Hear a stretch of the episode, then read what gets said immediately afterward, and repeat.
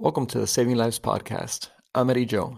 Today is the 30th of January of 2021, and I'm going to be taking things a little bit different here and talking about using colchicine to take care of patients who have COVID 19 in the outpatient setting.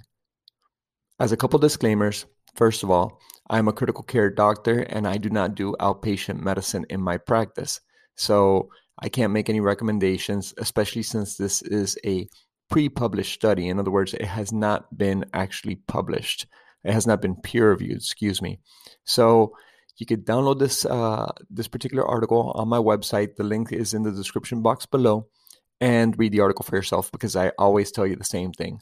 Don't trust me. The title of this article, which was put online on the 27th, just a couple days ago, is titled "Efficacy of Colchicine in Non-Hospitalized Patients with COVID-19."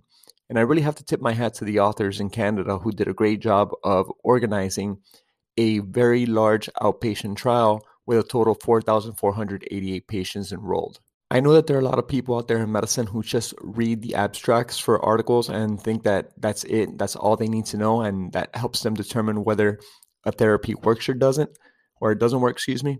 But I'm going to give you a kind of a different way to think about these articles and a way to use the statistical analysis in a way to help us understand how much it helps.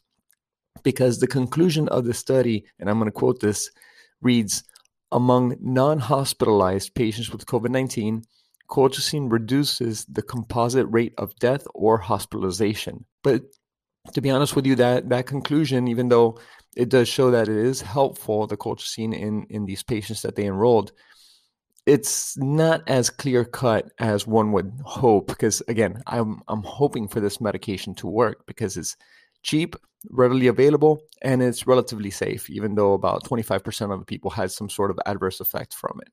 But i digress. Let's talk a little bit now about colchicine and about covid. Colchicine is a medication that has been around pretty much the career of the majority of us who are listening to this podcast right now. And it's an anti inflammatory drug. We all know about its uses for gout. It's also used for pericarditis and other pathologies. Again, it's been it's been around forever. Um, check grandpa's medicine cabinet. There's probably there's probably some colchicine in there. And we know that COVID, when people actually get it, some people progress into this uh, cytokine storm type of phase. And again, I, I say cytokine storm because a lot of people have had issues with that terminology but at this point we all we all agree that we know what it is. And this is when the people become they have they have this hyperinflammation behind them and they also become hypercoagulable. And therefore the thought process here is that the colchicine will help them with the inflammatory phase and hopefully keep them out of the hospital. I'm a big fan of any study that's looking at covid patients in the outpatient setting because those of us who work in icu and in the hospital know that once people reach a certain threshold, chances of them recovering and getting better, those chances just become extremely low. And that's where, where it's extremely frustrating, where it feels like those of us who are in the intensive care unit just don't see people getting better. And so if there's a cheap, readily available, safe drug that could help keep people out of the intensive care unit and out of the hospital, that'll make our lives better.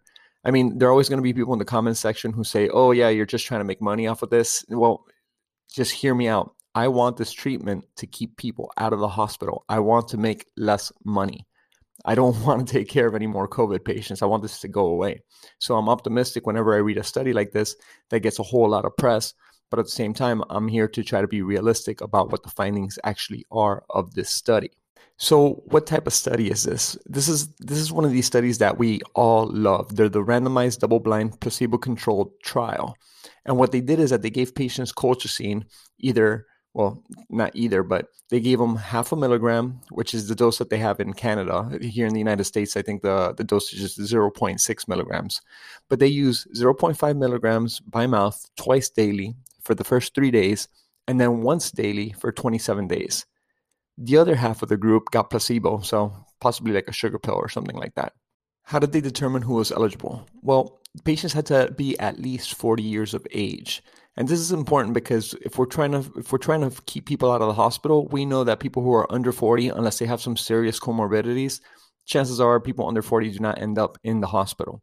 So they wanted people who are at least 40 years of age and before enrollment, they had to have received either the diagnosis of COVID 19 through the PCR testing or they had to live in close quarters with somebody who had COVID-19 and have symptoms. And that was the that was the intention to treat arm of this trial. So because because that's where the results get a little bit tricky on how you interpret them.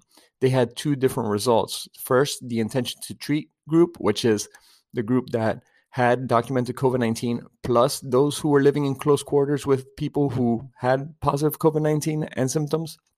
And then they had the group that was actually diagnosed with COVID 19 through the PCR.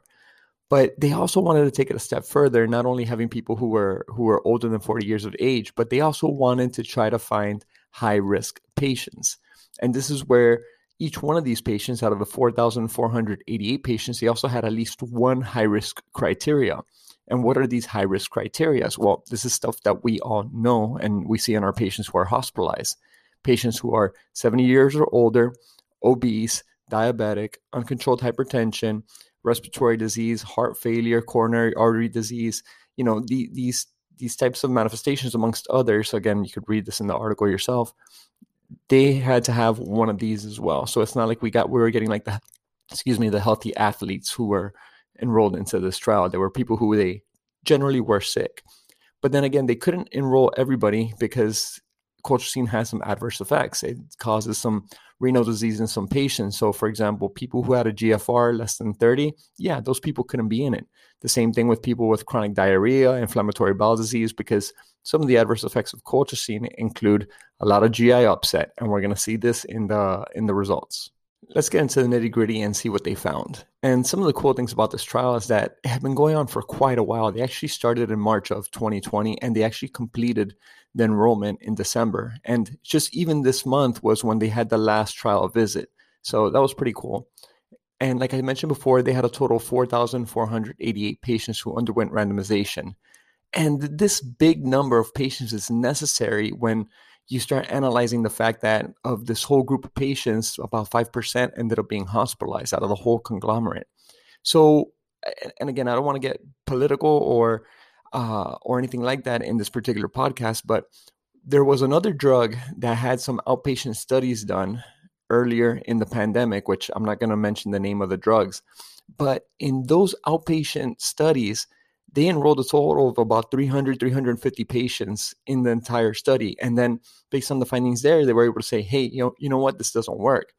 But the problem with that is, again, about 5% of people who have COVID and have these risk factors end up being end up being hospitalized, you can't make a determination because the study's not adequately powered for certain endpoints if you only have 300 people in the total study, which is why, again, these folks in Canada did a great job in enrolling 4,488 patients. But let me let me get off my soapbox now continuing on with the types of people you know they, they were enrolled usually five days after the onset of covid symptoms so that's kind of when they start ramping up a little bit with regards to the cytokine storm the mean age was about 55 years old uh, the majority of them well the mean uh, bmi was 30 which means that the mean bmi was them being obese and um, 20% or so had diabetes so this is when we have to kind of sit down and look at these results with an open mind of sorts. And when I say with an open mind, I mean the authors broke it into two different populations. Number one was the intention to treat population, which again was the people who were PCR proven COVID 19, as well as those patients who were co inhabiting with somebody who had COVID 19 and they had symptoms. Okay. So, in that intention to treat population, basically the conglomerate of those two groups, the primary composite endpoint, which was a combination of death and hospitalization, this was not statistically significant. There was no, like, the, the improvement was not statistically significant to show that colchicine works in this patient population. Okay. And you can tell this when you look at the numbers because the p value is greater than 0.05 because it's currently 0.08. And in addition to that, in the odds ratio, it, co- it crosses the confidence interval of one. So if you're looking at the paper, that's what you got to take a look at to see if it's statistically significant. The same thing occurs when you isolate the components of the primary endpoint, which include death and hospitalization. In both of these, they have a very wide confidence interval. And in addition to that, it crosses the number one, which means that they're not statistically significant. So if you're looking at the intention to treat population, colchicine based on statistics does not work. However, if you isolate your focus just to the patients with PCR proven COVID 19, this is when you find a statistically significant endpoint. So, here on the primary composite endpoint, which is a combination of death and hospitalization, you find that there is a benefit to giving people colchicine. But as I say that, we need to look a little bit more into statistics. First of all, the p value is statistically significant at 0.04 and in addition to that, the confidence interval is narrow and it does not cross the number one. So we're happy with that. Good job, guys. Fantastic. But in the primary composite endpoint, people who ended up with death and hospitalization, that was 4.6% of the population versus those patients in the placebo group, this was 6%. And this is where it takes a little bit of knowledge of statistics and a concept called number needed to treat. I'm not going to go over how number needed to treat is actually calculated because you'd fall asleep while driving your car right now. But when you go ahead and you plug in these numbers into the equation for the composite endpoint, the findings are going to be kind of surprising to you. So when you look at the primary composite endpoint, again, that's death and hospitalization. In order to keep one patient from either dying or ending up in the hospital, the number needed to treat is 71.4. That means that 71.4 people need to be given colchicine to try to keep one of these two things from happening. But let's look at these numbers a little bit further because it gets it gets a little bit muddy. But again, this is necessary. So let's take this information a little bit further. And they found that the people who died in the in the colchicine group was were only five people out of 2,075, and in the placebo group, nine people died, which was 0.04% of the people, which at the end of the day, it makes us a little bit happy. And I hate saying that because we're talking about death, so it doesn't really make us happy. But these people all had risk factors. And the fact that just 0.4 patients of the entire 2000 in the control group died is, is you know, should make us somewhat happy because it's not as lethal as uh, one would say. I mean, they were saying that 1% of people die from COVID, but we're finding that this data shows that it's less. But nonetheless, I'm gonna I'm, I digress. When you plug these numbers of 0.2 and 0.4 percent for the colchicine and the placebo arm respectively into the number needed to treat calculator, you find that to save one life, and again, this this wasn't this one wasn't statistically significant, by the way, because this one this one crossed the this one crossed the confidence interval of one.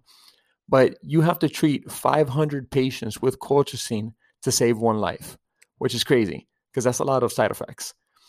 But let's let's go a step further and look at hospitalizations. What would it take to keep one one patient out of the hospital? In order to keep one patient out of the hospital, utilizing the percentages found in the study and plugging it into a numbers needed to treat calculator, you have to treat 71.4 patients with colchicine in order to keep one person out of the hospital. And you might say, okay, well, that might be worth it. But this is when you have to go in and look at the adverse effects that the people were finding when they were on colchicine. And this goes on to page 20 of the study if you're following along by reading the study. And yes, you see that people with colchicine had less pneumonia. They had more pulmonary emboli. And again, this was statistically significant, but um, I kind of don't, don't know what to do with this information. But when you look at the GI adverse effects, you find that 24%, 23.9 to be exact, 24% of patients in the colchicine arm had GI manifestations, which one could imagine, and 15% or 14.8 in the placebo group had adverse effects from a GI standpoint. Again, they, they just probably had it at baseline because COVID, you know, it causes GI upset in some individuals. But nonetheless, there was more diarrhea in the colchicine group as one could expect. So it's it's kind of hard for me to make a recommendation. And honestly, I can't because first of all, I'm not an outpatient doctor, and in addition to that, this study hasn't been peer reviewed just yet. I'm kind of peer reviewing it myself right now. But overall, it's just uh, it's just interesting how how many people you need to actually enroll into a study to make it be statistically significant. So, when I read this conclusion that again reads among non hospitalized patients with COVID 19, colchicine reduces composite rate of death or hospitalization it's it's it might be a little bit misleading just because of the number of people you need to treat with colchicine in order to save one hospitalization. And the truth is, the the composite rate of death. I mean, if you look at death on its own, it's not it's not statistically significant. But overall, that's just my take on the study. Definitely read it for yourself. Don't trust me. I appreciate your support. If you're watching this on YouTube, thanks for your support and on the podcast. Uh, leave me a good rating if you find any value out of what I do. Hope you all have a great day. Thanks a lot. Bye.